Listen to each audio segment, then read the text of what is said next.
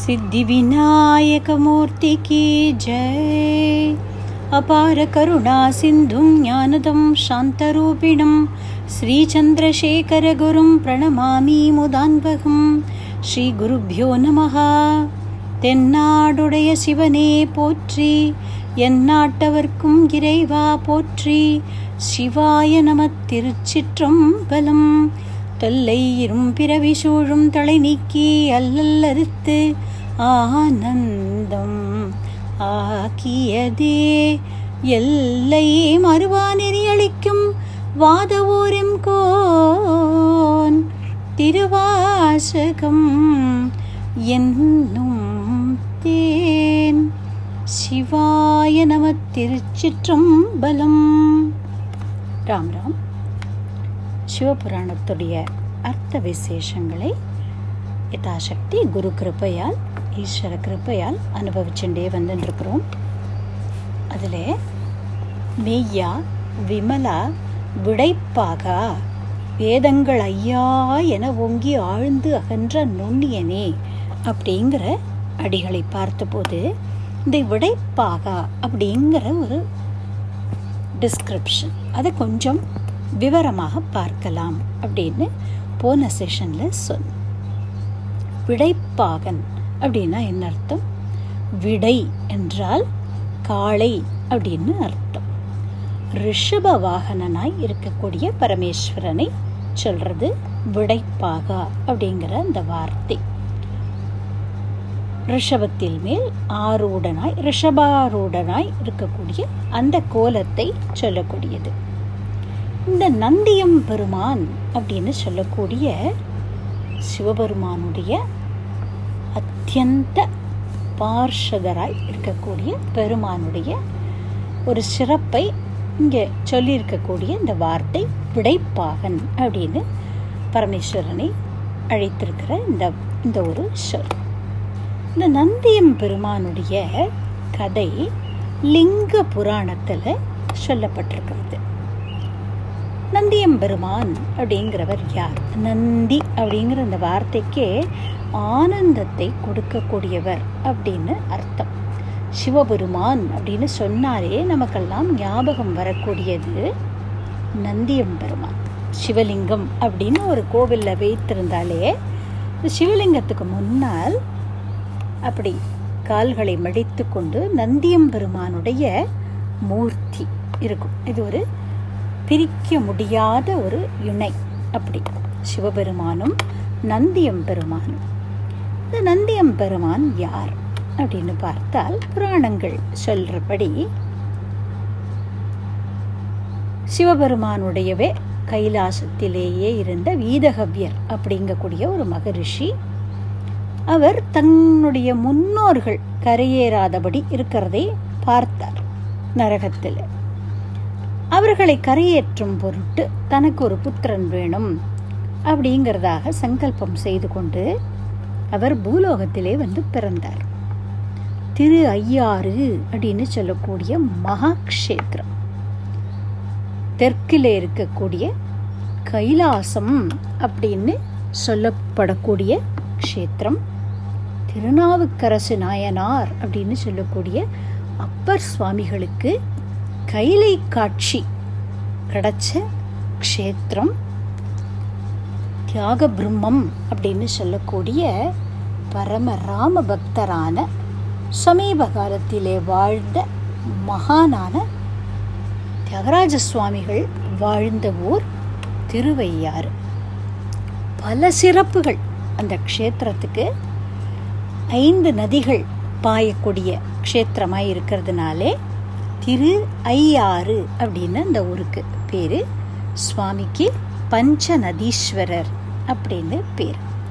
அம்பாள் இங்கே விஷ்ணு ஸ்வரூபமாகவே இருக்கிறதுனால தனியாக விஷ்ணு கோவில் அப்படின்னு இல்லாமல் அம்பாளே விஷ்ணு ஸ்வரூபிணியாகவும் இருக்கிறாள். தர்மசம்வர்தனி அப்படின்னு அந்த அம்பாளுக்கு பேர். அப்பேற்பட்ட அந்த திருவையாறு க்ஷேத்திரத்தில் சிலாதர் அப்படிங்கிற மகரிஷியாக இந்த வீதகவ்யர் அவதாரம் பண்ணியிருக்கிறார். இந்த சிலாதருக்கு சித்திரவதி அப்படின்னு மனைவி. சிவபெருமானிடத்திலே அத்தியந்த பக்தி கொண்ட தம்பதி. அவர்களுக்கு புத்திர பாக்கியம் இல்லாத காரணத்தால் சிவபெருமான்கிட்ட வேண்டி தவமிருந்து சிவபெருமான் மகரிஷிக்கு ஒரு வாக்கு கொடுக்கிறார். அசரீரி வாக்காக சொல்றார், புத்திர காவேஷ்டி யாகம் பண்ணு, அப்போ அந்த யஜ்ஞ பூமியை உழும் பொழுது குழந்தை கிடைக்கும், என்னுடைய அம்சமாகவே ஒரு குழந்தை உனக்கு கிடைப்பான், அவனே நல்லபடியா வளர்த்துண்டு வா, ரொம்ப கீர்த்திமானாக இருப்பான் அப்படின்னு சிவபெருமான் ஆசீர்வாதம் பண்ணுறார். அதுபடி இந்த சிலாத மகரிஷி புத்திர காமேஷ்டி யஜ்ஞம் பண்ணுறதுக்காக நிலத்தை உழுதபோது, எப்படி ஜனக மகாராஜன் நிலத்தை உழுதபோது நிலத்திலிருந்தே ஒரு பேழையில் சீதாதேவி கிடைத்தாலோ அதே போல இந்த சிலாத மகரிஷிக்கும் நிலத்தை உழுதபோது ஒரு பெட்டியிலே ஒரு ஆண் குழந்தை கிடைத்தது. வைரத்தால் ஆன கவசங்களை எல்லாம் அணிந்து கொண்டு ரொம்ப வசீகரமான தோற்றத்தோடு பேரழகாய் மகா தேஜஸ்வியாய் இந்த குழந்தை இருந்தது அப்படின்னு சொல்லப்படுறது. ரொம்ப ஆசையாக அந்த குழந்தையை எடுத்து ஜபேசன் அப்படின்னு பெயர் வைத்து வளர்த்தார் மகரிஷியும் அவருடைய மனைவியும். இந்த ஜபேசன்கிற பெயர் நீங்கள் கேள்விப்பட்டிருக்கலாம், திருவையாறில் வாழ்ந்த காரணத்தினால் இருக்கலாம். இந்த தியாகபிரம்மத்தினுடைய மூத்த சகோதரர் அண்ணா, அவருடைய பேரு ஜபேசன். இந்த நந்தியம்பெருமானுடைய இந்த பெயரை வைத்திருக்கிறார்கள். ஏன்னா அவர் புராணப்படி பிறந்து வாழ்ந்த இடம் திருவையாறா இருக்கிறதுனால அப்படி ஜபேசன் அப்படிங்கிற பேர் வைத்து குழந்தையை சீரும் சிறப்புமாக வளர்த்துருக்கிறார்கள். சிவாம்சத்துடைய பிறந்த குழந்தையாக இருக்கிறதுனால கல்வி கேள்விகள்லாம் மகா கட்டிக்காரனாய் இருக்கிறது அந்த குழந்தை. இந்த குழந்தைக்கு ஒரு 14 வயது இருக்கும் பொழுது ஒரு நாள் மித்ரன், வருணன் அப்படின்னு சொல்லக்கூடிய தேவதைகள் ஒரு மகரிஷிகள் ரூபத்திலே இந்த சிலாத மகரிஷியோட ஆசிரமத்துக்கு வரா. அவர்களை நல்லபடியாய் உபசரிக்கிறார் மகரிஷி. அவர்களை வழி அனுப்புறதுக்காக வாசலுக்கு போகும்பொழுது அவர்களுடைய முகம் வாட்டமாக இருக்கிறதை பார்த்துட்டு மகரிஷி என்னன்னு விசாரிக்கிறார். அப்போ அவர்கள் சொல்கிறா, உன்னுடைய மகனுக்கு ஆசீர்வாதம் பண்ண சொன்னேன், ஆனால் என்ன செய்யறதுன்னு எங்களுக்கு தெரியலை, ஏன்னா அவனுடைய ஆயுள் ரொம்ப குறைச்சலாக தான் இருக்குது அப்படின்னு அவர்கள் சொல்கிறார். இப்போ அதை கேட்டுட்டும் மகரிஷிக்கும் கொஞ்சம் மனசுக்கு வருத்தமாக இருக்குது. அவர் அதை புள்ளிட்டு சொல்லிக்க விரும்பலை. ஆனாலும் அப்பாவுடைய முகம் வாட்டமாக இருக்கிறதை பார்த்து இந்த ஜபேசன் திரும்ப திரும்ப கேட்கும் பொழுது மகரிஷி பக்குவமாய் விஷயத்தை சொல்கிறார். அப்போ நீங்கள் கவலைப்படாதீங்கோ, நான் பிறந்ததே சிவபெருமானுடைய அனுகிரகத்தினால தானே, அதனால் அந்த பெருமானிடத்திலேயே பிரார்த்தனை செய்து கொள்வோம், நீங்கள் கவலைப்படாதீங்கோ அப்படின்னு சொல்லிட்டு ஹரிஹர தீர்த்தம் அப்படின்னு சொல்லக்கூடிய அந்த திருவையாறிலேயே இருக்கக்கூடிய தீர்த்தத்தில் நின்று கொண்டு கடும் தபஸ் செய்கிறார் இந்த ஜபேசன்கிற இந்த குழந்தை. ஜலஜந்துக்கள்லாம் அவருடைய திருமேனியை கடித்து சாப்பிட்றதான். அதையும் பொருட்படுத்தாமல் கடுமையான தவம் சிவபெருமானை நோக்கி அவர் செய்கிறார். அப்போ சிவபெருமான் அவருக்கு தரிசனம் கொடுத்து பல வரங்களை கொடுத்தார். அதாவது நீ என்னுடைய அம்சம் அப்படின்னு திருவாய் மலர்ந்து சொன்னார். சிவ ஆகம வேத ஞானம் பரிபூர்ணமாய் வழங்கும் அப்படின்னு ஆசீர்வாதம் பண்ணினார். சைவ சித்தாந்தப்படி சொல்லக்கூடிய 16 பேர்கள் கிடைக்கும் அப்படின்னு ஆசீர்வாதம் பண்ணினார். ரிஷபமாக மாறி சதா சர்வ காலமும் சிவபெருமானை தாங்கக்கூடிய பாக்கியம் அதையும் கொடுத்தார். இந்த ஜபேசனுடைய வேண்டுகோளுக்காக அப்படி ஒரு வரத்தையும் கொடுத்தார். சிவ கணங்களுக்கெல்லாம் தலைவராக கைலாசத்துக்கே ஒரு இன்சார்ஜ் அப்படி அந்த ஒரு பொசிஷன் அதையும் கொடுத்தார். சிவஞான போதம் அப்படிங்கிறது தான் சைவ சித்தாந்தத்துடைய ஒரு பெரிய ரெஃபரன்ஸ் டெக்ஸ்ட் அப்படி சொல்லலாம். அதை போதிக்கக்கூடிய குருவாகவும் ஆகக்கூடிய ஒரு பேற்றை சிவபெருமான் கொடுத்தார். இந்த 16 பேர்கள் அப்படின்னு சொன்னோம் இல்லையா, அது என்ன அப்படிங்கிறத இங்கே மென்ஷன் பண்ணணும். Just to put it on record, அதுக்காக சொல்கிறோம். ஏன்னா நம்ம பொதுவாக வாழ்த்து சொல்லும் பொழுது 16 பெற்று பெருவாழ்வு வாழ வேண்டும் அப்படின்னு பெரியவர்கள்லாம் சொல்லுவார். 16 பெற்றுன்னா 16 குழந்தைகளை பெற்றுன்னு அர்த்தம் கிடையாது. 16 பேறுகள், 16 விதமான சௌக்கியங்கள், அதை அடைந்து பெருவாழ்வு வாழ வேண்டும் அப்படிங்கிறதாக பெரியவர்கள் வாழ்த்துறது வழக்கம். இந்த 16 பேறுகள் என்ன அப்படின்னாக்க, நல்ல கல்வி அறிவு, புகழ், வலிமை, வெற்றி, நல்ல குழந்தைகள், பொன் அதாவது ஐஸ்வர்யம் அப்படி வச்சுக்கலாம், நெல், தானிய சமிருத்தி, தன தானிய சமிருத்தி அப்படி வச்சுக்கலாம், நல்ல ஒரு விதி அதாவது நல்ல பாக்கியம், நல்ல ஒரு வாழ்க்கை துணை நலம், அறிவு, அழகு, பெருமை, இளமை, துணிவு, நோயில்லாத உடல், நீண்ட வாழ்நாள். இதுதான் இந்த 16 பேர்கள்.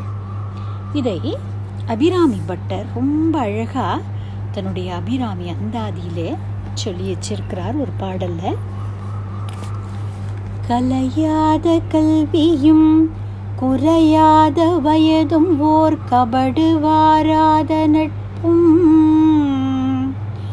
கன்றாத வளமையும் குன்றாத இளமையும் கழுப்பிணி இல்லாத உடலும் சலியாத மனமும் அன்பகலாத மனைவியும் தவறாத சந்தானமும்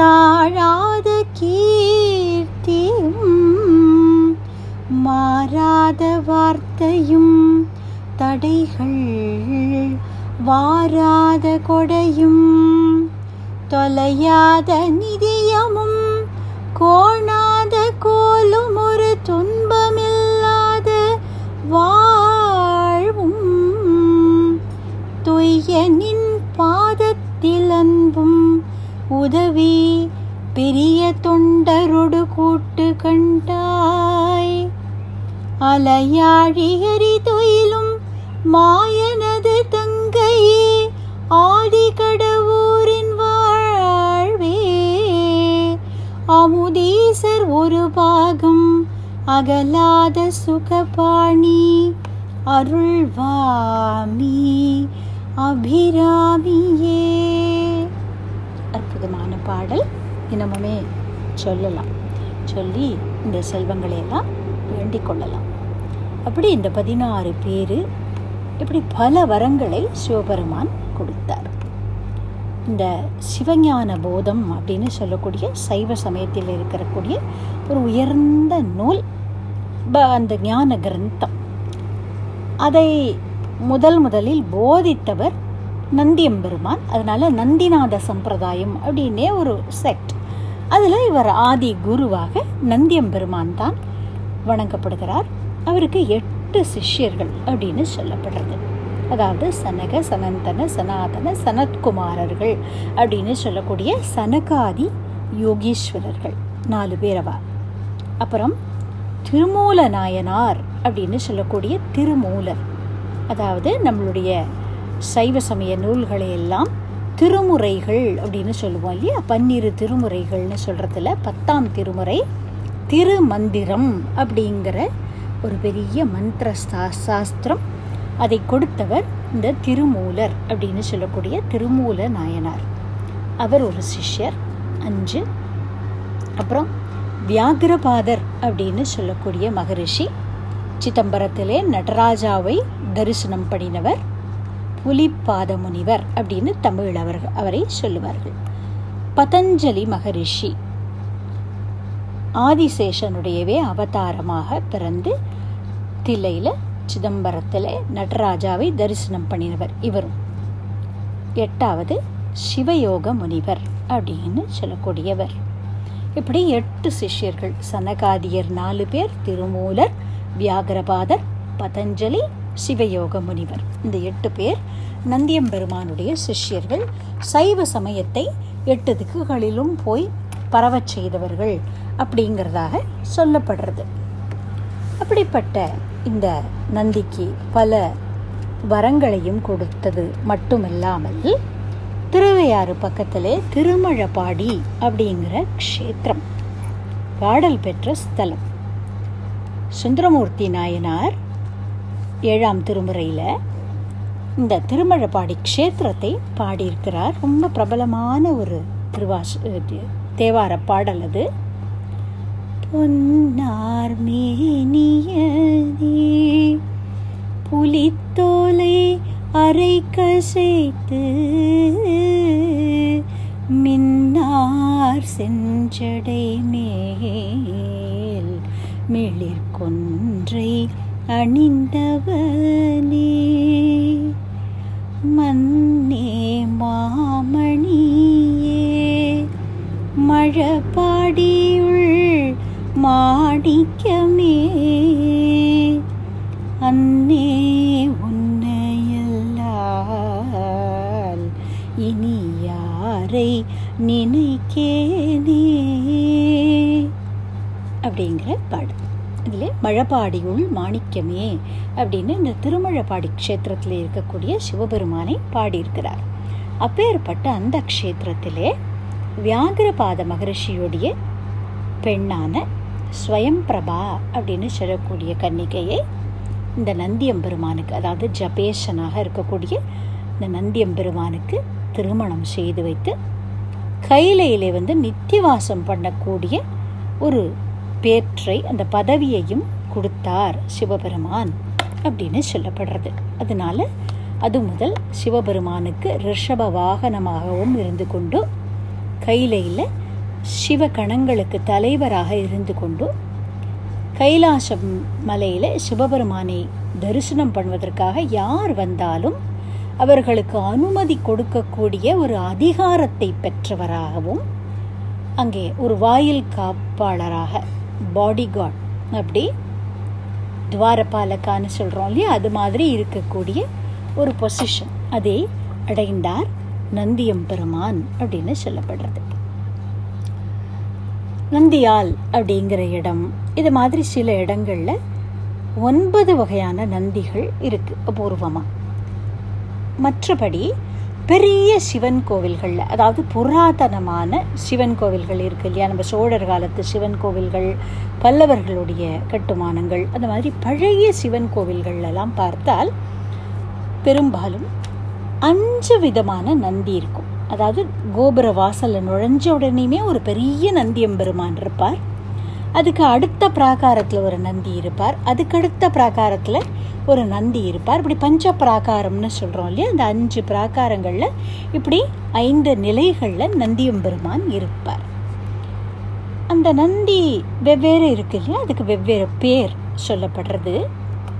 மூலஸ்தானம் அப்படின்னு சொல்லக்கூடிய அந்த கர்ப்ப கிரகம், அங்கே இருக்கக்கூடிய அந்த லிங்க ரூபமாய் இருக்கக்கூடிய பரமேஸ்வரர், அவருக்கு எதிர்த்தார் போல ஒரு நந்தியம்பெருமான் இருப்பார்.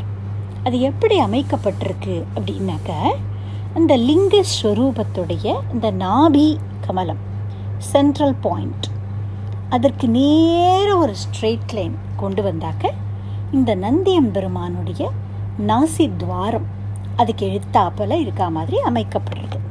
அது என்ன தாற்பயம் அப்படின்னாக்க, இந்த நந்தியம்பெருமான் கைலாசத்திலே சிவபெருமானுக்கு பார்ஷதராய் இருக்கக்கூடியவர். சிவபெருமான் தேவர்கள் அமிர்தம் கிடைஞ்ச போது காலகால விஷம் வந்தது இல்லையா, அதை தேவதைகளுக்காக சாப்பிட்டார். அப்புறம் அம்பாளதை கழுத்திலேயே நிறுத்திட்டார். அதனால நீலகண்டர் அப்படின்னே பரமேஸ்வரனுக்கு ஒரு பேர் இல்லையா.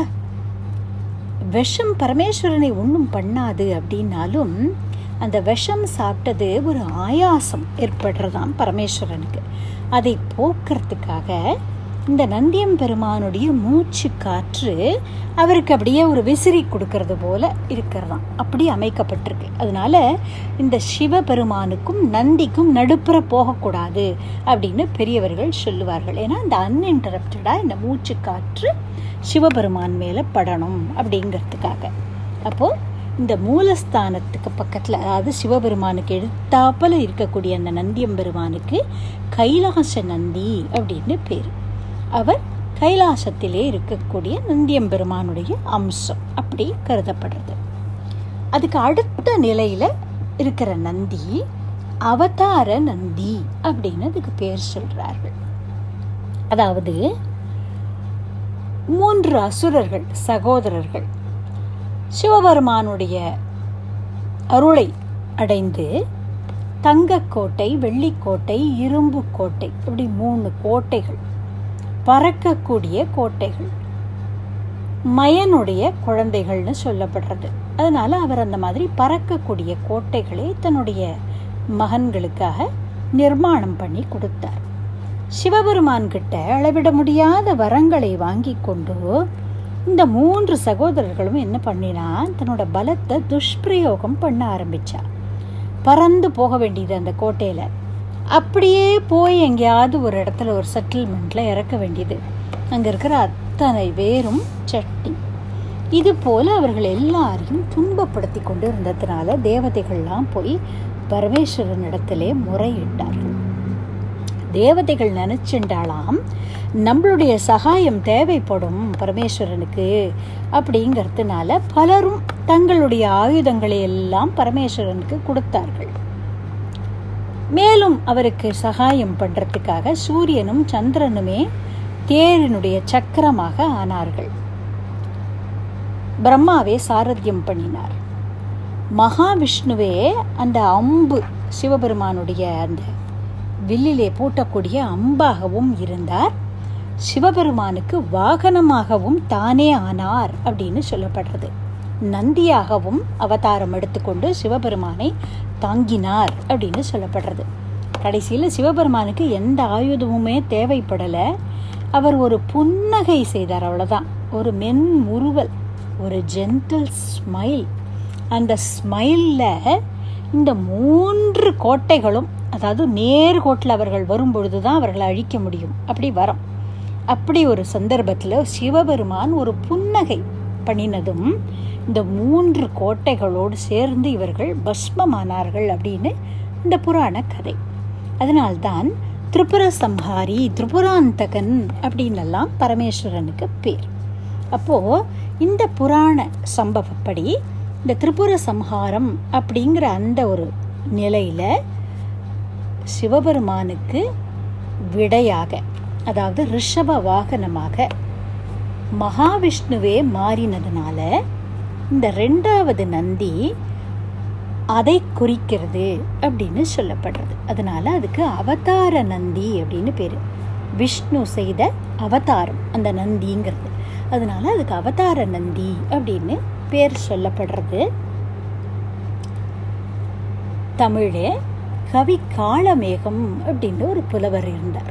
ஆசு கவி அப்படின்னு பேர் அவருக்கு. அப்படின்னு சொல்கிறதுக்குள்ள ஒரு பாட்டு பாடிடுவார்.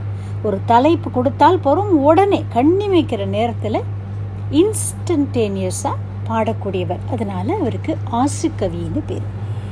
ஒரு கரிய மேகம் எப்படி மழையை பொழிஞ்சு தள்ளிடுமோ அப்படி கவிதையை பொழிஞ்சு தள்ளுறதுனால கவி காலமேகம் அப்படின்னு அவருக்கு பேர். ஒரு படிப்பறிவில்லாத சமையற்காரராய் இருந்தார். அகிலாண்டேஸ்வரி அம்மனுடைய கோவிலில் மடப்பள்ளி கைங்கரியம் பண்ணி கொண்டிருந்தார். அப்படி இருக்கும்பொழுது வரதன் அப்படின்னு அவருக்கு பேர். ஒரு நாள் ராத்திரி அந்த கோவில் பிராகாரத்திலே படுத்து தூங்கி கொண்டிருந்தார். ஒரு பெரிய சக்தி உபாசகர் அவரும் இந்த கோவிலே படுத்து தூங்கி கொண்டிருந்தார். லலிதா பரமேஸ்வரி அப்படின்னு சொல்லக்கூடிய ஆதிசக்தி, அவளுடைய பல அமைச்சர்கள் அப்படின்னு சொல்லுவாள் அம்பாளுடைய அந்த சாத்த தத்துவத்தில். அப்படி இந்த வாராகி அப்படின்னு சொல்லக்கூடிய ரூபம் அம்பாளுடைய ஒரு சேனா நாயகி, அப்படி இருக்கக்கூடியவள் இந்த வாராகி. இந்த வாராகியினுடைய அம்சம்தான் திருவானைக்காவலில் இருக்கக்கூடிய அகிலாண்டேஸ்வரி அப்படின்னு சொல்லக்கூடிய அம்பாள். ராஜமாதங்கி அப்படிங்கிற ஒரு மினிஸ்டர் அம்பாளுக்கு. அந்த ராஜமாதங்கியினுடைய அம்சம்தான் மதுரையில் இருக்கக்கூடிய மீனாட்சி தாயார். அப்படியெல்லாம் இந்த சக்தி வழிபாடில் பல விஷயங்கள் சொல்லப்படுறது. அப்படி இந்த அகிலாண்டேஸ்வரி தாயார் வாக் சக்தியை கொடுக்கக்கூடியவள்.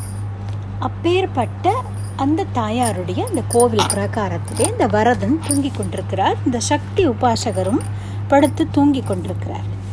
அவர் சக்தி உபாசனை பண்ணினதுனால அம்பாள் அவருக்கு பிரத்யக்ஷப்பட நினைத்து ராத்திரி அவர் தூங்கிட்டு இருக்கும்போது சல் சல்னு சலங்கை ஒலிக்க பேரழகோடு ஒரு பெண் ரூபத்தை எடுத்துக்கொண்டு இப்படி நடந்து வரார்.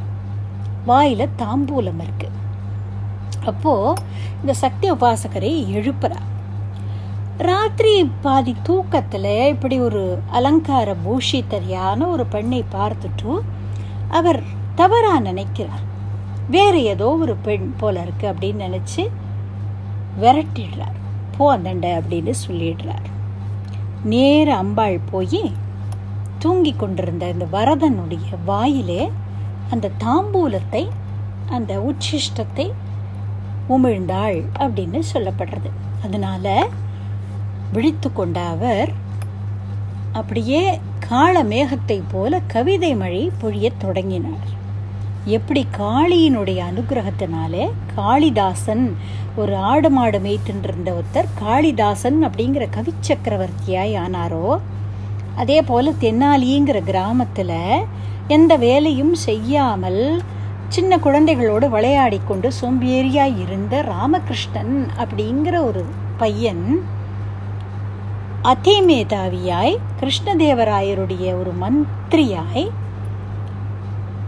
எப்படி தெனாலிராமன் அப்படிங்கிற ஒரு பெரிய மேதாவியாய் ஆனாரோ, அதுபோல அகிலாண்டேஸ்வரியுடைய அனுகிரகத்தினாலே இந்த வரதன் பெரிய கவியாய் ஆனார். பல கவிதைகள் எழுதியிருக்கிறார். பிரபலமான பல கவிதைகள் இருக்கு. சிலேடை அப்படின்னு சொல்லக்கூடிய ஒரு அணி, அதாவது ஒரே வார்த்தைக்கே ரெண்டு விதமான அர்த்தம் வரும். ஒரே ஒரு ஆங்கிளில் அர்த்தம் பண்ணிகிட்டே போனால் அது ஒரு பொருளை கொடுக்கும். இதுக்கே இந்த வேறு ஒரு அர்த்தம் உண்டு இல்லையா, ஒரு வார்த்தைக்கே பல அர்த்தங்கள் உண்டு இல்லையா, அதுபடி சொல்லிகிட்டே போனால் கம்ப்ளீட்லி ஒரு டிஃப்ரெண்ட் மீனிங் கொடுக்கும். இப்படி எழுதக்கூடியது சிலேடைன்னு சொல்லப்படுறது. அப்படிப்பட்ட சிலேடை எழுதுறதுல ரொம்ப கட்டிக்காரர் இந்த கவி காலமேகம். அவர் எழுதின ஒரு பாடல், அதில் அவர் சொல்கிறார், கடம்பவன சொக்கருக்கு கண்ணன்தான் வேறோ. மதுரைன்னு நம்ம இப்போ சொல்லக்கூடிய அந்த க்ஷேத்திரத்துக்கு, மீனாட்சி அம்மனுடைய ராஜதானி, அந்த க்ஷேத்திரத்துக்கு கடம்பவனம் அப்படின்னு பேர். அந்த கடம்பவனத்தில் இருக்கக்கூடிய சொக்கநாத பெருமானுக்கு, சிவபெருமானுக்கு கண்ணன்தான் வேறோ, அவர் வேற கிருஷ்ணன் வேறையா அப்படின்னு கேட்குறார். ஹரிஹர ஐக்கியத்துவத்தை பற்றி சொல்கிறார் இந்த பாடலில். ஹரியும் ஹரனும் ஒன்று அப்படிங்கிற விஷயத்தை எடுத்து சொல்கிறார். கடம்பவன சொக்கருக்கு கண்ணன்தான் வேறோ, இடம் பெரிய கண் ஒன்றை ஈந்தான், உடம்பதனில் செம்பாதி ஆனான், சுமக்க எருது ஆனான், அம்பு ஆனான், தேவியும் ஆனான் அப்படின்னு சொல்கிறார். அதாவது இந்த கண்ணன் எப்படியெல்லாம் பரமேஸ்வரனோடு ஐக்கியப்பட்டார் அப்படின்னு சொல்கிறார். திருவேழிமிழலை அப்படின்னு ஒரு க்ஷேத்திரம் திருச்சிராப்பள்ளி பக்கத்தில் இருக்குது. அங்கே இந்த மகாவிஷ்ணு சிவபெருமானுக்கு தன்னுடைய ஒரு பூஜை பண்ணக்கூடிய ஒரு பద్ధதியில் தாமரை புஷ்பங்களாலே அர்ச்சனை பண்ணி கொண்டிருந்தார். 108 புஷ்பங்களாலே அர்ச்சனை பண்ணணும் அப்படிங்கிற போது ஒரே ஒரு தாமரை பூ குறைச்சலாக இருந்ததாம். உடனே அவரே தாமரை கண்ணன் இல்லையா, புண்டரீகாட்சன்னு பேர் இல்லையா, அதனால தாமரை போன்ற தன் கண்களையே பேர்த்து எடுத்து சிவபெருமானுக்கு அர்ச்சனை பண்ணினாராம். அப்போ அதில் மகிழ்ந்து சிவபெருமான் அவருக்கு சுதர்சனம் அப்படின்னு சொல்லக்கூடிய அந்த சக்கராயுதத்தை அனுகிரகித்தார் அப்படிங்கிறதாக இங்கே ஸ்தல புராணம். அப்போ அதை ரெஃபர் பண்ணுறார். இடம் பெரிய கண் ஒன்றை ஈண்டான், தன்னுடைய கண்ணையே அர்ப்பணம் பண்ணினான், அதனால நேத்ரார்ப்பணேஸ்வரர் அப்படின்னே இந்த சுவாமிக்கு பேர். அப்படி தன்னுடைய கண்ணை அர்ப்பணம் செய்தான்.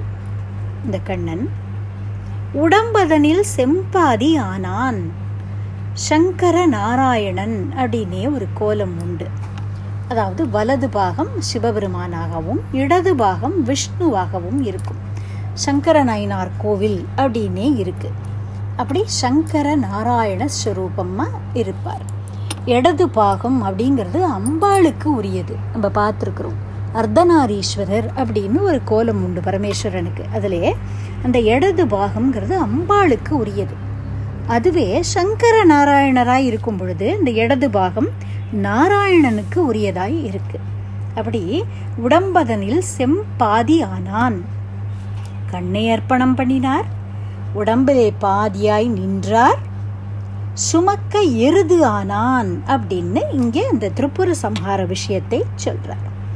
திரிபுராந்தகனாய் பரமேஸ்வரன் ஆனபோது சிவபெருமானை தாங்கக்கூடிய ரிஷப வாகனமாகவும் திருமால் ஆனார் அப்படிங்கிறத இங்கே ரெஃபர் பண்றார். அம்பு ஆனான், சிவபெருமானுடைய அம்பு, அதாவும் விஷ்ணு ஆனார், அதில் அக்னியும் வாசம் பண்ணினார்னு சொல்லுவோம் அந்த புராணம்.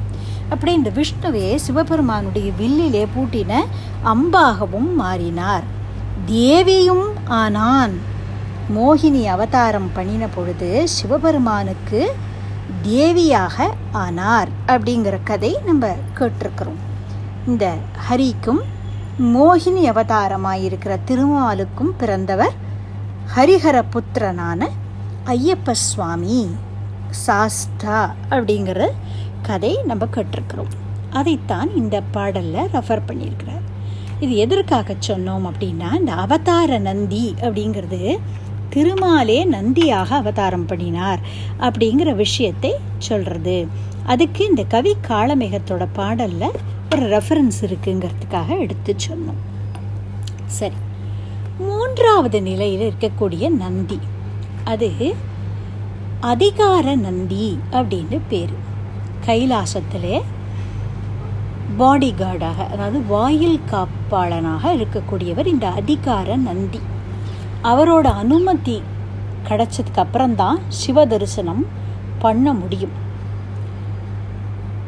யார் வரா போறா அப்படிங்கிறதெல்லாம் அவர் கண்காணிப்பார். அவர் பர்மிஷன் இல்லாமல் சிவலோகத்திலேருந்து எதையும் எடுத்துக்கொண்டும் போக முடியாது.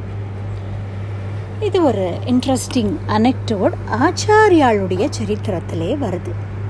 தன்னுடைய யோக சக்தியினாலே கேதார்நாத் அப்படின்னு சொல்லக்கூடிய அந்த இடத்திலிருந்து புறப்பட்டு கைலாசத்துக்கு போனார்.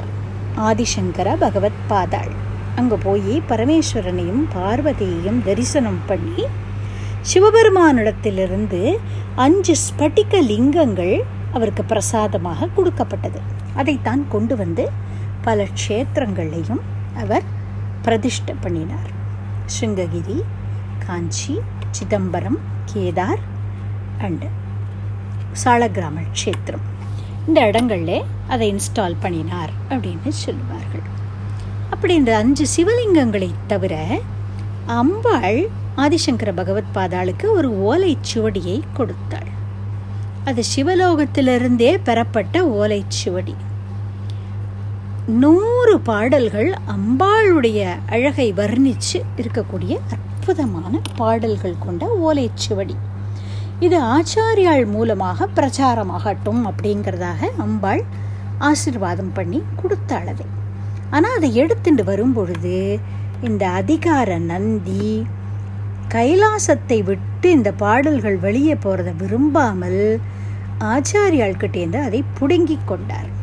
அதனால் முதல் 41 பாடல்கள் இருக்கக்கூடிய ஓலைச்சுவடி தான் ஆச்சாரியாள் கையில் மிஞ்சித்து. பாக்கி 42லேருந்து 100 இருக்கக்கூடிய ஓலைச்சுவடிகளை நந்தியம்பெருமான் பறித்து கொண்டார். அது ஒரு விதத்தில் பிளஸ்ஸிங் அண்ட் டிஸ்கைஸாக தான் ஆச்சு. அதனால தான் இந்த முதல் 41 பாடல்களுக்கு ஆனந்த லகரின்னு பேர்.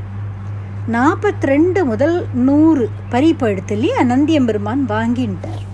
அதனால் ஆச்சாரியாலே அதை மறுபடியும் வந்து உட்கார்ந்து அம்பாளை தியானம் பண்ணி அம்பாளுடைய ரூப வர்ணனமாகவே எழுதினார். அதைத்தான் நம்ம சௌந்தர்ய லகரி அப்படின்னு இப்போ சொல்கிறோம். அத்தியுதமான ஒரு மந்திர சாஸ்திரமாகவே இந்த சௌந்தர்ய லகரி கொண்டாடப்படுறது சாக்த சம்பிரதாயத்தில். அப்படிப்பட்ட ஒரு பற்ற கிரந்தம் நமக்கு ஆச்சாரியாளுடைய பிரசாதமாக கிடைச்சதுக்கு நந்தியம்பெருமான் ஒரு விதத்தில் அனுகிரகம் பண்ணியிருக்கிறார் அப்படின்னே நம்ம இதை எடுத்துக்கலாம். சரி, நாலாவது நிலையில் இருக்கக்கூடிய நந்திக்கு சாதாரண நந்தி அப்படின்னு பேர். சாதாரண நந்தி எந்த சிவன் கோவில்கள்லாம் 5 நந்தி இல்லையோ, சின்ன சிவன் கோவில்கள் அப்படி இருக்கும் பொழுது இந்த நந்தி ஸ்கிப் ஆயிடும். கோபுர வாசலுக்கு பக்கத்திலே இருக்கக்கூடிய அந்த நுழைஞ்ச உடனே இருக்கக்கூடிய நந்தி, இதுதான் அந்த 5வது நிலையில் இருக்கிற நந்தி. அதுக்கு பெரிய நந்தி, மகாநந்தி, விஸ்வரூப நந்தி அப்படின்னு பேர். நம்ம தஞ்சை பெரிய கோவிலில் இருக்கிற நந்தி பார்த்துருக்கலாம். ஒரு இம்போசிங் ஸ்ட்ரக்சராக இருக்கும், பெரிய ஸ்ட்ரக்சராக இருக்கும். அதாவது போர்க்கோலத்திலே அவர் இருக்கிறார் அப்படின்னு அர்த்தம்.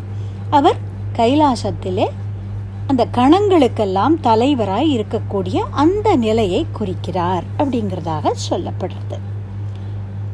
பிருகத்தா இருக்கிற இந்த நந்திக்கு அபிஷேகங்கள், ஆராதனைகள் எல்லாமே செய்யப்படுறது பிரதோஷம் காலத்தில், பிரதோஷம் வரக்கூடிய நாட்களில். அப்படி இந்த நந்தி 5 வகையான நந்திகள் சொல்லப்பட்டிருக்கு. இது என்ன ஒரு தாத்பரியம் அப்படின்னாக்க, இந்த வெளியில் 5வது நிலையில் இருக்கிறது பெரிய நந்தின்னு சொன்னோம், பிருகத் நந்தி. 4வது நிலையில் இருக்கிறது சாதாரண நந்தி, 3வது நிலையில் இருக்கிறது அதிகார நந்தி, 2வது நிலையில் இருக்கிறது அவதார நந்தி. மூல ஸ்தானம் அப்படின்னு சொல்லக்கூடிய கர்ப்பகிரகம், அதுக்கு எழுத்தாப்பில் இருக்கக்கூடிய நந்தி கைலாச நந்தி. இதில் நம்ம பார்த்தோம்னா இந்த வெளியில் இருக்கிற நந்தி ரொம்ப பெருசாக இருக்கும். அதுக்கு அடுத்த நிலையில் இருக்கிற நந்தி அதை விட சைஸ் குறையும், அப்புறம் சைஸ் இன்னும் குறையும். இப்படி போயிட்டே இருக்கிறச்ச பார்த்தா அந்த கர்ப்ப கிரகத்துக்கிட்ட இருக்கிற நந்தி பார்த்தா ரொம்ப சின்ன நந்தியாக இருக்கும். அது என்ன தாத்பரியம் பெரியவர்கள் சொல்லுவார்கள்னா, எவ்வளவு பெரியவனாக இருந்தாலும் நம்மளை சுருக்கி கொண்டு, நம்மளை ரொம்ப சின்னவன் அப்படிங்கிற எண்ணத்தோடு ஈஸ்வரனை அணுகினாத்தான் நம்ம ஈஸ்வரனுக்கு ரொம்ப கிட்டக்க போக முடியும். அதாவது ஈஸ்வரனுக்கு ரொம்ப கிட்டக்க வரும்பொழுது அந்த நந்தி ரொம்ப சின்னதாகிடுறது பாருங்க. அப்படி தன்னை சின்னதாக சிம்பிளாக வச்சுண்டு, தன்னை சுருக்கிண்டு, ஈஸ்வரனுக்கு முன்னாடி நான் ரொம்ப சிறியவன் அப்படிங்கிற பாவத்தோடு நம்ம அப்ரோச் பண்ணினால்தான் ஈஸ்வரனுக்கு பக்கத்திலே இருக்கக்கூடியதான அந்த நிலை நமக்கு கிடைக்கும் அப்படிங்கிறது இதை ரெப்ரசன்ட் பண்ணுறதாக பெரியவர்கள் இதுக்கு ஒரு வியாக்கியானம் கொடுக்கிறார்கள். இந்த நந்தியுடைய தத்துவம் என்ன? நந்தி அப்படிங்கிறது ரிஷபம் அப்படிங்கிறது வெண்மையாக இருக்குது இல்லையா? இந்த வெண்மை அப்படிங்கிறது தூய்மையை குறிக்கிறது. சரஸ்வதியை பார்ப்போம். வெள்ளை தாமரை, வெள்ளை பட்டாடை, விளவிளேர்னு இருக்கிற அன்னபக்ஷி வாகனம், ஸ்பட்டிக மணி மாலை, அப்படி வெள்ளை தாமரை கைகளில் வச்சுட்டு இருக்கிறார். இப்படி சரஸ்வதிங்கிற ரூபத்தை பார்த்தாலே வெள்ளவிளேர்னு இருக்கு. சிவபெருமானும் வெள்ளவிளேர்னு இருக்கிற ஹிமகிரியிலேயே வாசம் பண்ணுறார். சிவபெருமானுடைய நிறமே அப்படி ஒரு தகதகக்கூடிய பொன் நிறம், வெண்மை நிறம் அப்படி சொல்லப்படுறது. வெண்மை நிறமான பஸ்மத்தை உடம்பு முழுக்க பூசிக்கொண்டிருக்கிறார். அப்போ இந்த வெண்மை அப்படிங்கிறது தூய்மையை குறிக்கிறது. காளை அப்படிங்கிறது தர்ம தேவதையை குறிப்பிடுறது. நம்மளுடைய புராணங்கள்லையும் பார்த்தோம்னா தர்ம தேவதையை ஒரு காளை ரூபமாகவே தான் சொல்லப்பட்டிருக்கு. ஸ்ரீமத் பாகவதத்திலையும் பரீட்சித் ராஜா பார்க்கும் பொழுது பூமி பிராட்டியானவள் ஒரு கோமாதா ரூபத்திலையும், அவள் பக்கத்தில் தர்ம தேவதையானது ஒரு காளை மாடு ரூபத்திலையும் நின்றுட்டுருக்கிறதாக அந்த கதை சொல்கிறது. இந்த தர்மம் அப்படிங்கிறது கலி யுகத்தில் ஒத்த காலில் நிற்கிறது அப்படின்னு ஸ்ரீமத் பாகவதமும் சொல்கிறது. அப்போ இந்த சத்தியம், சௌச்சம், தயை அப்படிங்கலாம் கால்கள் இருக்கு. அதில் இந்த ஒத்த காலில் கலியில் தர்ம தேவதை இருக்குது. அப்படிங்கிறதுனால தான் சிவன் கோவில்களில் இருக்கக்கூடிய நந்தி 3 கால்களை மடித்து வைத்து கொண்டு 1 காலை மட்டும் முன்னாடி நீட்டிண்டு அமர்ந்திருக்கக்கூடிய கோலத்திலே இருக்கிறது. இது ஆகம விதிப்படி இப்படி இதுக்கு தாத்பரியம் சொல்கிறார்கள். தர்மத்துடைய ஸ்வரூபம் அப்படின்னு சொன்னோம் இல்லையா நந்தியே, அதாவது தர்மத்தின் மேலதான் ஈஸ்வரன் இருக்கிறார் அப்படின்னு இதுக்கு தாத்பரியம். நந்தியம்பெருமானை வணங்கித்தான் சிவபெருமானை வணங்கணும் இல்லையா. இந்த பிரதோஷ காலத்தில் நந்தியம்பெருமானுடைய இந்த கொம்புகளுக்கு மத்தியிலே சிவபெருமான் நடனம் செய்கிறார் அப்படின்னு சொல்லப்படுறது. அப்படின்னா என்ன அப்படின்னா, நந்தி கிட்ட நின்றுட்டு சிவ தரிசனம் பண்ணுறது ஒரு வழக்கம். தர்மத்தின் மூலமாகத்தான், த்ரூ தர்மா, அப்படித்தான் நம்ம ஈஸ்வரனை தரிசனம் பண்ண முடியும் அப்படிங்கிறத குறிக்கிறதுக்காகத்தான் இந்த நந்தியம்பெருமான் வாகனமாக இருந்து அதோட சிரசிலே சிவபெருமான் இருக்கிறதாக தாத்பரியமாக சொல்லப்படுறது. பொதுவாக இந்த நந்தியம்பெருமானுடைய ரூபத்தை பார்த்தோம்னால், மூன்று கால்களை மடக்கி வைத்துண்டு வலது காலை முன்னால் நீட்டி அமர்ந்திருக்கும். ஆனால் திரு அண்ணாமலை க்ஷேத்திரத்தில் மட்டும் இந்த காலை மாற்றி வைத்து கொண்டிருப்பாராம் நந்தியம்பெருமான். கால் மாறி அமர்ந்த நந்தி அப்படின்னு இதை ஒரு விசேஷமாக குறிப்பிடுறார்கள். அதுக்கு பின்னாடி ஒரு சின்ன லெஜெண்ட் இருக்குது. அதாவது இந்த திருவண்ணாமலை பகுதி ஒரு முகலாய மன்னனுடைய ஆட்சி, அந்த அவனுடைய ஆளுகைக்கு கீழே வந்தபோது ஒரு நாள் அந்த ராஜா இந்த கோவில் இருக்கிற ப்ரொமைசஸ்க்கு வரார். ஒரு 5 பேர் சிவபக்தர்கள் ஒரு காளையை தூக்கி கொண்டு போயின்னு இருந்தாலும் அதை பார்த்துட்டு இந்த ராஜா கேட்கிறார், நாங்கள் சாப்பிடக்கூடிய ஒரு பிராணி இது, இதை எதுக்காக நீங்கள் தூக்கி கொண்டு போறீர்கள் அப்படின்னு கேட்கும் பொழுது, எங்கள் சிவபெருமானை சுமக்கக்கூடிய வாகனம் இந்த ரிஷபம், எம்பெருமானை சுமக்கக்கூடிய இவரை நாங்கள் சுமக்கிறோம், இதை எங்களுடைய பாக்கியமாய் நினைக்கிறோம் அப்படின்னு சொன்னார்களாம். அதை பார்த்துட்டு ராஜாவுக்கு கொஞ்சம் ஏளனமாய் இருந்தது. இந்த ராஜா என்ன சொன்னான், அப்படியா உங்களுடைய சிவபெருமான் அவ்வளவு சக்தி வாய்ந்தவராய் இருந்தா நான் இந்த காளையை வெட்டுறேன், திருப்பி அவர் உயிர் கொடுப்பாரா பார்க்கலாம் அப்படின்னு சொல்லி அந்த காளையை 2 துண்டாய் வெட்டினான். இந்த பக்தர்கள் மனம் ரொம்ப வருத்தப்பட்டது. சிவபெருமானை நோக்கி அவர்கள் தியானம் பண்ணினார்கள். அப்போ சிவபெருமான் அசரீரி வாக்காக சொன்னார், இந்த பிராகாரத்தில் என்னுடைய பக்தன் ஒருத்தன் பஞ்சாட்சர ஜபம் பண்ணி கொண்டு உட்கார்ந்திருக்கிறான், ஒரு சிறுவன், அவனை போய் கூட்டி கொண்டு வாங்கோ, அவன் உயிர் பிச்சு தருவான்னு சொன்னார்.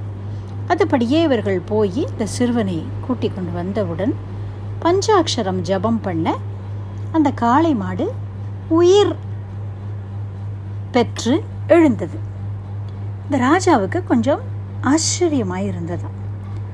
இப்போ கூட நான் நம்ப மாட்டேன், நான் மாம்சத்தை படைக்கிறேன், சிவபெருமானுடைய இந்த பஞ்சாட்சரத்துக்கு சக்தி இருந்தால் அந்த மாம்சம் பூவாக மாறுறதான்னு பார்ப்போம் அப்படின்னு சொல்லி ஒரு தட்டு நிறைய மாம்சத்தை எடுத்து கொண்டு வர செய்து சிவபெருமானுக்கு சந்நிதிக்கு கொண்டு போய் வைங்கோ அப்படின்னு சொல்ல, அதை அவர்கள் எடுத்து கொண்டு போகும் பொழுதே அது இந்த மாம்சம் பூவாக மாறித்தான், பல வண்ணமான புஷ்பங்களாய் மாறித்தான். அப்பவும் அந்த ராஜா நம்ப முடியாமல், இது ஏதோ மேஜிக் பண்ணுறேன் இல்லைங்க, நான் நம்ப மாட்டேன், அப்படி இருந்தால் இந்த கல் நந்தி காலை மாற்றி வச்சுண்டுதானால் நம்புறேன், இந்த கோவிலையும் தொந்தரவு பண்ண மாட்டேன் அப்படின்னு அவர் சொன்னதும் இவர்கள் பிரார்த்தனை பண்ண இந்த நந்தி அந்த கோவிலில் காலை மாற்றி வைத்து கொண்டது. மடிச்சிருக்கிற காலை நீட்டி கொண்டிருந்த காலை மடக்கி கொண்டது அப்படிங்கிறதாக இந்த லெஜெண்டு சொல்கிறது. இப்படி அற்புதங்களை நடத்தின அந்த குழந்தை தான் சீனந்தல் அப்படிங்கிற ஊர் பூர்வீகமாய் கொண்ட, அதாவது திருவண்ணாமலை பக்கத்தில் இருக்கக்கூடிய சீனந்தல் அப்படிங்கிற கிராமத்தை சேர்ந்த ஒரு குழந்தை. அவருக்கு வீரேகிய முனிவர் அப்படின்னு பின்னால் பேர்.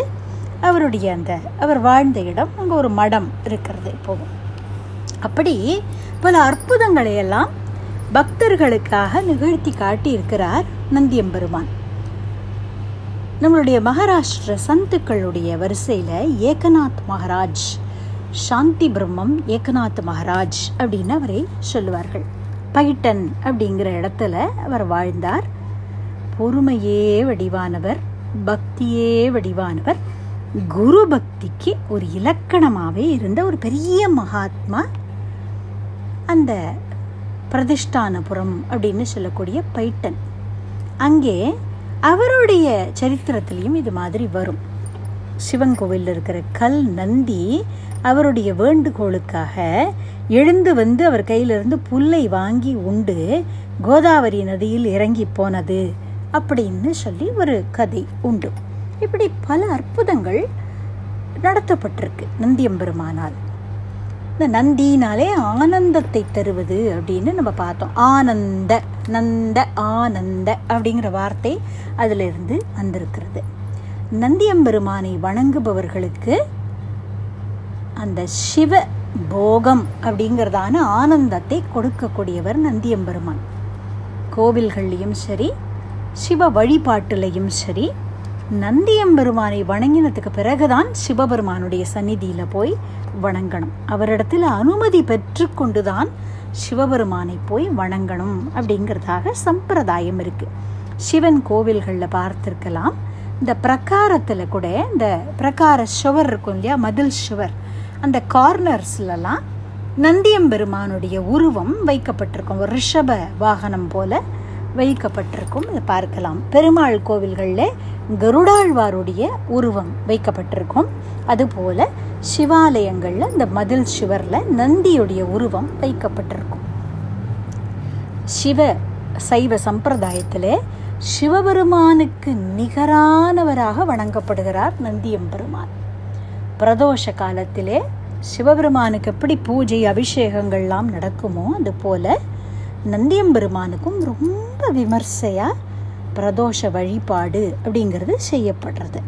அபிஷேகங்கள், ஆராதனைகள் எல்லாம் செய்யப்படுறது. அருகம்புல் மாலையும் சிகப்பு அரிசி இல்லையா, அந்த ரெட் அப்படியே ரைஸ் அப்படின்னு சொல்கிறது, ப்ரௌன் ரைஸ்ன்னு சொல்லுவோம், அது அவருக்கு விசேஷமாக நிவேதனமாக செய்யப்படுறது. பல விதமான சாஸ்திரங்களுக்கும் ஆதி குருவாக நந்தியம்பெருமான் கருதப்படுறார். அதாவது தத்துவம், யோகம், பல வைத்திய சாஸ்திரங்கள், இசை, நாட்டியம் எல்லாத்துக்குமே நந்தியம்பெருமான் தான் முதல் குருநாதராய் இருந்தார் அப்படிங்கிறதாக சம்பிரதாயங்கள் சொல்கிறது. இந்த நாட்டிய சாஸ்திரம் அப்படிங்கிறதுக்கு நடராஜாதான் தெய்வம் இல்லையா, ஆடல் வல்லான் அப்படின்னே அவருக்கு பேர்.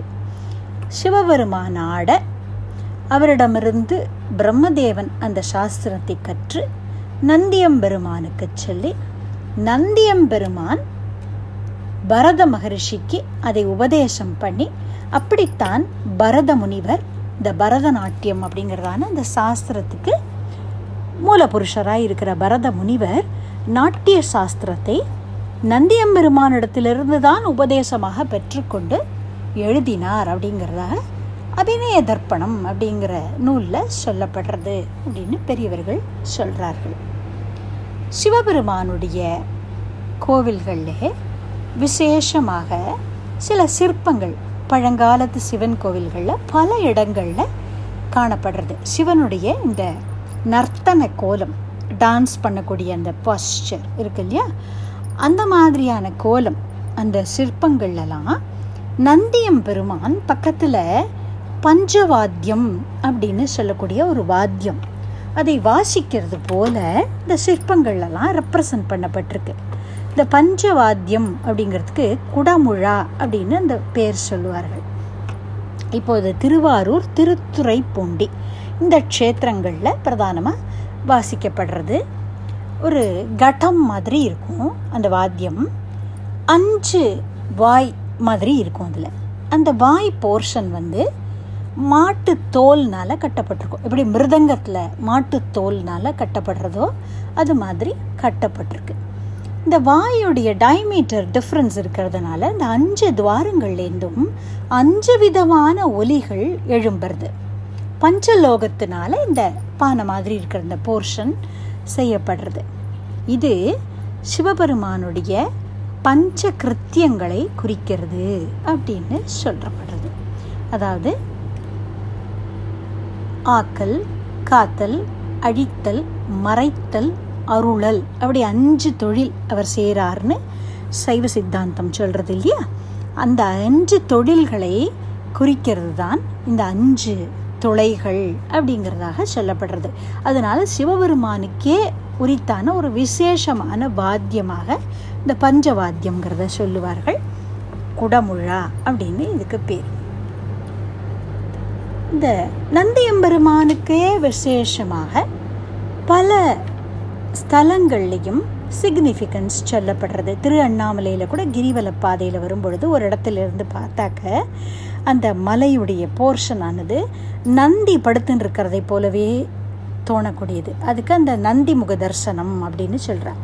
நம்மளுடைய திருச்சிராப்பள்ளி உச்சிப்பிள்ளையார்னு சொல்லக்கூடிய மலைக்கோட்டை, அதை கூட ஒரு பர்டிகுலர் ஆங்கிள்லேருந்து பார்த்தால் ஒரு நந்தி படுத்திருக்கிறது போலவே தோற்றம் கொடுக்கும். அப்படி பல இடங்கள்லேயும் தரிசனங்கள் கொடுக்கக்கூடிய ஒரு சிறப்பு இருக்குது. நந்தி ஹில்ஸ் அப்படின்னே ஒரு இடம் இருக்குது இல்லையா, நந்தி மலை அப்படின்னு சொல்கிறோம். பெண்ணாறு, பாலாறு போன்ற பல ஆறுகள் இந்த நந்தி ஹில்ஸ்லேருந்து ஆரிஜினேட் ஆறுது அப்படின்னு சொல்கிற மிக பழமையான 1000 வருஷத்துக்கு மேலே பழமையான நந்தியுடைய கோவில் இருக்கிறதுனால அதுக்கு நந்தி மலை அப்படின்னே பேர் இருக்குது. இந்த சிவபெருமான் நர்த்தனம் பண்ணும் பொழுதெல்லாம் நந்தியம்பெருமான் வாத்தியம் வாசிக்கிறார் அப்படின்னு சொன்னோம் இல்லையா. குடமுழா வாசிக்கிறதாகவும் பல இடங்களில் சிற்பங்களில் காணப்படுறது. மத்தளம் அப்படின்னு சொல்லக்கூடிய ஒரு மிருதங்க வாத்தியம், அதை வாசிக்கிறது போலவும் ரெப்ரசன்ட் பண்ணப்பட்டிருக்கும். பல சித்திரங்களில் நீங்கள் பார்த்தீங்கன்னா நடராஜாவுடைய நாட்டியம் நடக்கும் பொழுது நந்தியம்பெருமான் மிருதங்கம் வாசிக்கிறது போல அதில் காட்டப்பட்டிருக்கும். மாரிமுத்தா பிள்ளையுடைய ஒரு அற்புதமான காம்போசிஷன், அதில் அவர் சொல்கிறார், நந்தி மத்தளம் தூக்க நாரதர் யாழ் தூக்க அப்படின்னு, காலை தூக்கி நின்று ஆடும் தெய்வமே அப்படிங்கிற பாடல். காலை தூக்கி நின்று ஆடும் தெய்வமே என்னை கை தூக்கியாள் தெய்வமே அப்படின்னு நடராஜ பெருமானை பற்றின பாடல். அதில் நந்தி மத்தளம் கொட்ட அப்படிங்கிறதாக சொல்லப்பட்டிருக்கு. இப்படி பல பாடல்கள்லையும் வரும். இந்த நந்தியம்பெருமான் சைவ சித்தாந்தப்படி பார்த்தால் ஆதி குருவாக கருதப்படுறார். திருமூல நாயனார்னு நம்ம சொன்னோம் இல்லையா, நம்ம சைவ திருமுறைகளில் 10ஆம் திருமுறை திருமந்திரம் அதை எழுதினவர் திருமூல நாயனார். அவருடைய குரு நந்தியம்பெருமான். அந்த 8 சிஷ்யர்களில் திருமூல நாயனார் ஒருத்தர்னு பார்த்தோம். சிவபெருமானே நந்தியம்பெருமானுக்கு வரங்களை கொடுத்த போது நான் வேறு நீ வேறு அல்ல அப்படின்னு சொன்னதாக நம்ம ஏற்கனவே பார்த்தோம். இது நந்தி புராணத்திலையும் சொல்லப்படுறது. அதனால்தான் ஒருவேளை நம்ம சிவன் கோவிலுக்கு போய் கூட்டம் அதிகமாக இருக்குது, நந்தியம்பெருமானைத்தான் தரிசனம் பண்ண முடிஞ்சது, உள்ளே போய் சிவபெருமானை தரிசனம் பண்ண முடியலைன்னு வச்சுப்போம். இந்த நந்தியம்பெருமானை பண்ணின தரிசனமே சிவதரிசனம் பண்ணின ஒரு பலனை கொடுக்கும் அப்படிங்கிறதாக ஐதீகம். அவ்வளவு மகாத்மியம் சொல்லப்படுறது நந்தியம்பெருமானுக்கு. நம்மளுடைய பிரார்த்தனைகளை எல்லாம் நந்தியம்பெருமானிடத்திலே சொன்னால் அவர் அதை சிவபெருமானிடத்திலே சொல்லி நமக்கு அதை சாதித்து கொடுப்பார் அப்படிங்கிறதாக நம்பிக்கை இருக்குது. அதனால் அவர் நந்தி தேவரை வணங்கிறது அப்படிங்கிறது ரொம்ப ரொம்ப ஒரு இம்பார்ட்டன்ஸ் கொடுக்கப்பட்டிருக்கு. தான் வேறு அல்ல, நந்தி வேறு அல்லன்னு சிவபெருமானே சொல்கிறார். என்னுடைய அம்சமாகவே உனக்கு குழந்தை பிறப்பான்னு சிலாத மகரிஷிக்கும் அனுகிரகம் பண்ணினார்னு முதல்ல பார்த்தோம். அதனால் இந்த திருமூல நாயனாருடைய பல பாடல்கள்லையும் பார்த்தால் சிவபெருமானையே நந்தி அப்படிங்கிற ஒரு பேரால் அவர் விளிக்கிறார். அவருடைய திருமந்திரம் ஆரம்பிக்கும் பொழுதே கடவுள் வாழ்த்து பாடலே என்ன அப்படின்னாக்க, 5 கரத்தனை ஆனை முகத்தனை இந்தின் இளம்பிறை போலும் எயிற்றனை நந்தி மகந்தன்னை ஞான கொழுந்தினை புந்தியில் வைத்தடி போற்றுகின்றேனே. சித்தி விநாயக மூர்த்தியை பற்றி இந்த கடவுள் வாழ்த்து பாடல். 5 கரத்தனை, 5 கரங்கள், 4 கரங்களும் தும்பிக்கையாகிய ஒரு கரம், மொத்தம் 5 கரங்கள். அப்படி 5 கரத்தனை, ஆனை முகத்தனை, ஆனையுடைய முகத்தை உடையவனை, இந்தின் இளம்பிறை போலும் எயிற்றனை, பிறைச்சந்திரனை போன்ற தந்தங்கள் உடையவனை, நந்தி மகன் தன்னை அப்படின்னு சொல்கிறார். சிவபெருமானையே நந்தி அப்படின்னு ரெஃபர் பண்ணி அந்த நந்தியினுடைய திருக்குமாரனாகிய கணபதியை நமஸ்காரம் பண்ணுறேன் அப்படின்னு இந்த பாடலில் சொல்கிறார். அது மாத்திரம் இல்லை, திருமந்திரத்தில் முதல் திருமுறை சிவ பரத்துவம் அதை சொல்லும் பொழுது முதல் தந்திரம் அப்படின்னு சொல்வார்கள். அதில் சிவ பரத்துவத்தை பற்றி பேசும் பொழுது சொல்கிறார், அப்பனை நந்தியை ஆரா அமுதினை ஒப்பிலி வள்ளலை ஊழி முதல்வனை எப்பரிசாயினும் ஏத்துமின் ஏத்தினால் அப்பரிசு ஈசன் அருள் பெறலாமே அப்படின்னு சொல்றார். இங்கே அப்பனை நந்தியை ஆரா அமுதினை அப்படின்னு சிவபெருமானை தான் சொல்றார். தனக்கு அப்பார்கள் இல்லாத அந்த வள்ளல் பிரானை அள்ளி அள்ளி தன்னையே கொடுக்கக்கூடிய அந்த பெருமானை எந்த விதத்திலாவது போய் சரணடையுங்கள், எந்த உங்களுக்கு எப்படி தெரியுமோ அப்படி பூஜை பண்ணுங்கள், அப்படி பண்ணினீர்களானால் அவனுடைய அருள் பெறலாம் அப்படின்னு அர்த்தத்திலே இந்த பாடல் சொல்கிறார். இதில் அப்பனை நந்தியை அப்படின்னே சொல்லியிருக்கிறார். அதை கவனிக்கணும். சிவபெருமானையே நந்தி அப்படிங்கிற வார்த்தையாலே இங்கே ரெஃபர் பண்ணியிருக்கிறார். அப்படி சிவபெருமானுக்கு நிகரான ஒரு மகாத்மியம் உடையவர் நந்தியம் பெருமான். அதனால்தான் நம்மளுடைய வால்மீகி ராமாயணத்திலே கூட சுந்தர காண்டத்தில் ராவணனுடைய சபையில் ஆஞ்சநேயர் இழுத்து வரப்படுகிறார் இல்லையா? முதல்ல அக்ஷகுமாரன் அப்படிங்கிறதான ராவணனுடைய பிள்ளையை வதம் பண்ணிட்டார் அந்த கொம்பேட்டில். இந்திரஜித் போறான், பிரம்மாஸ்திரத்தை போட்டுட்டான். பிரம்மாஸ்திரமும் ஆஞ்சநேயரே ஒன்றும் பண்ணாது.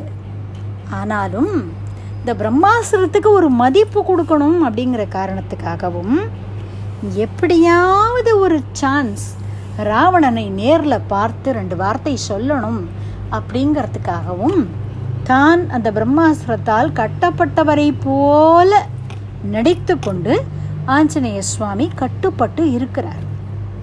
அவரை கொண்டு வந்து சபையில் நிறுத்துறார்கள். அப்படியே கம்பீரமான பிருகத் சரீரமான ஆஞ்சநேய சுவாமியுடைய அந்த தேஜோமயமான மூர்த்தியை பார்த்துட்டு ராவணன் தம்பிச்சு போறான். யாரு அப்படின்னு நினைக்கிறான்.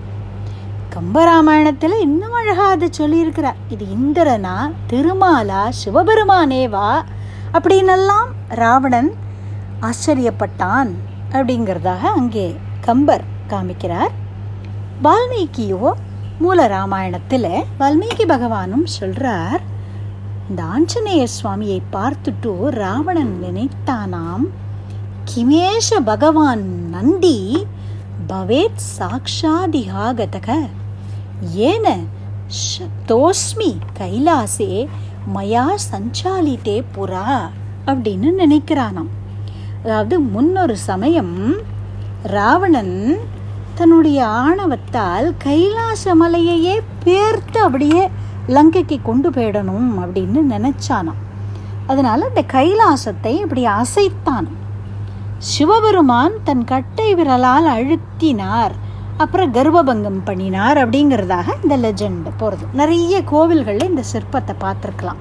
இந்த ராவணன் கைலாச பர்வதத்தை தூக்கிறதுக்கு முயற்சி பண்ணுற இந்த ஒரு சிற்பம், இதை வச்சே தான் சிவன் கோவில்களில் இந்த ராவணன் அப்படிங்கிற ஒரு வாகனம் உண்டு. 10 தலை ராவண வாகனத்தில் பகவான் புறப்பாடு அப்படிங்கிறதாக உண்டு. அப்படி இந்த சிவனுடைய கைலாசத்தை தான் போய் முன்னால் அசைத்த போது நந்தியம்பெருமான் கோபித்து கொண்டு சாபம் கொடுத்தாராம் இந்த ராவணனுக்கு. அப்போது இந்த ராவணன் இளக்காரமாக நந்தியம்பெருமானை பற்றி ஒரு மரியாதை குறைவாக பேசுகிறார். அப்போ நந்தியம்பெருமான் சொன்னாராம், உன்னுடைய சபைக்கு எப்போ ஒரு வானரம் வருமோ நீ அழிந்தாயின்னு நினச்சிக்கோ அப்படின்னு சபிச்சிருக்கிறார். இப்போ அது ஞாபகம் வந்துவிடுதான் ராவணனுக்கு. ஓ, அந்த நந்தியம்பெருமானே தான் இப்படி ஒரு ரூபத்தை எடுத்துக்கொண்டு வந்திருக்கிறாரோ அப்படின்னு நினைக்கிறானாம். இங்கே நந்திங்கிறது நந்தியம்பெருமானையும் எடுத்துக்கொள்ளலாம். திருமூலர் சொன்னது போல சிவபெருமானே தான் வந்தாரோ அப்படின்னு அவன் நினைச்சதாகவும் எடுத்துக்கலாம். ஏன்னா ஆஞ்சநேய சுவாமியே சிவபெருமானுடைய அம்சம்தான். அதனால சிவபக்தனான ராவணனுக்கு அது தெரியும் இல்லையா, தான் வணங்குற அந்த இறை தத்துவம் தனக்கு முன்னால் வந்து நிற்கிறது அப்படின்னா அந்த ஒரு உள் உணர்வு தெரியும் தானே. அதனால கிமேஷ பகவான் நந்தி அப்படின்னு ராவணன் நினைத்தான் அப்படின்னு அங்கே வால்மீகி பகவானும் இந்த விஷயத்தை சொல்கிறார். அதனால் சிவபெருமான் அப்படின்னாலே உடனே ஞாபகம் வரக்கூடியது நந்தியம்பெருமான் அப்படிங்கிற அந்த சிவ பார்ஷதர், சைவர்களுடைய கொடி அதுவே இந்த நந்தி, அந்த சிம்பல், அந்த எம்பளம் அதுதான் அதில் சைவர்களுடைய கொடியில் இருக்கும். ரிஷபக் கொடியோன் அப்படின்னு சிவபெருமானுக்கு பேர், சிவனுடைய கொடி, அதுலேயும் ரிஷபம் தான். எப்படி கருளக்கொடியோன் அப்படின்னு விஷ்ணுவுக்கு பேர் இல்லையா, கருடத்வஜன் அப்படின்னு பேர். விஷ்ணுவுடைய கொடியில் இருக்கக்கூடியவர் கருட ஆழ்வார். அதுபோல் சிவபெருமானுடைய கொடி, அதில் இருக்கக்கூடிய அடையாளம் நந்தியம்பெருமான்.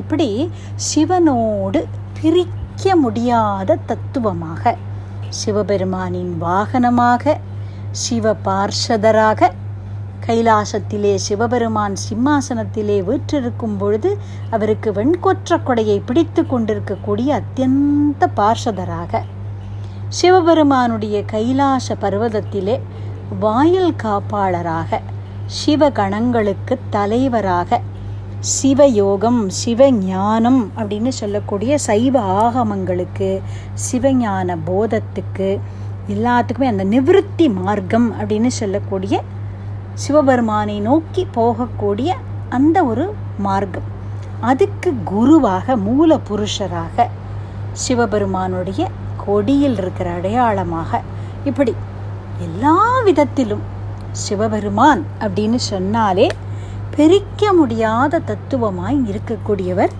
நந்தியம்பெருமான். அதை குறிப்பிடுறது போலத்தான் மாணிக்க வாசகர் விடைப்பாகா அப்படின்னு, ஏ ரிஷபாரூடா அப்படின்னு சிவபெருமானை இந்த வார்த்தையால் சொல்லியிருக்கிறார். அதனால் இதுவரை நாம் செய்யாது இருந்திருந்தால் கூட இனிமேல் சிவபெருமானுடைய திருக்கோவில்களுக்கு போகும்பொழுது, சிவ தரிசனத்துக்காக போகும்பொழுது முதல்ல நந்தியம்பெருமானை வணங்கி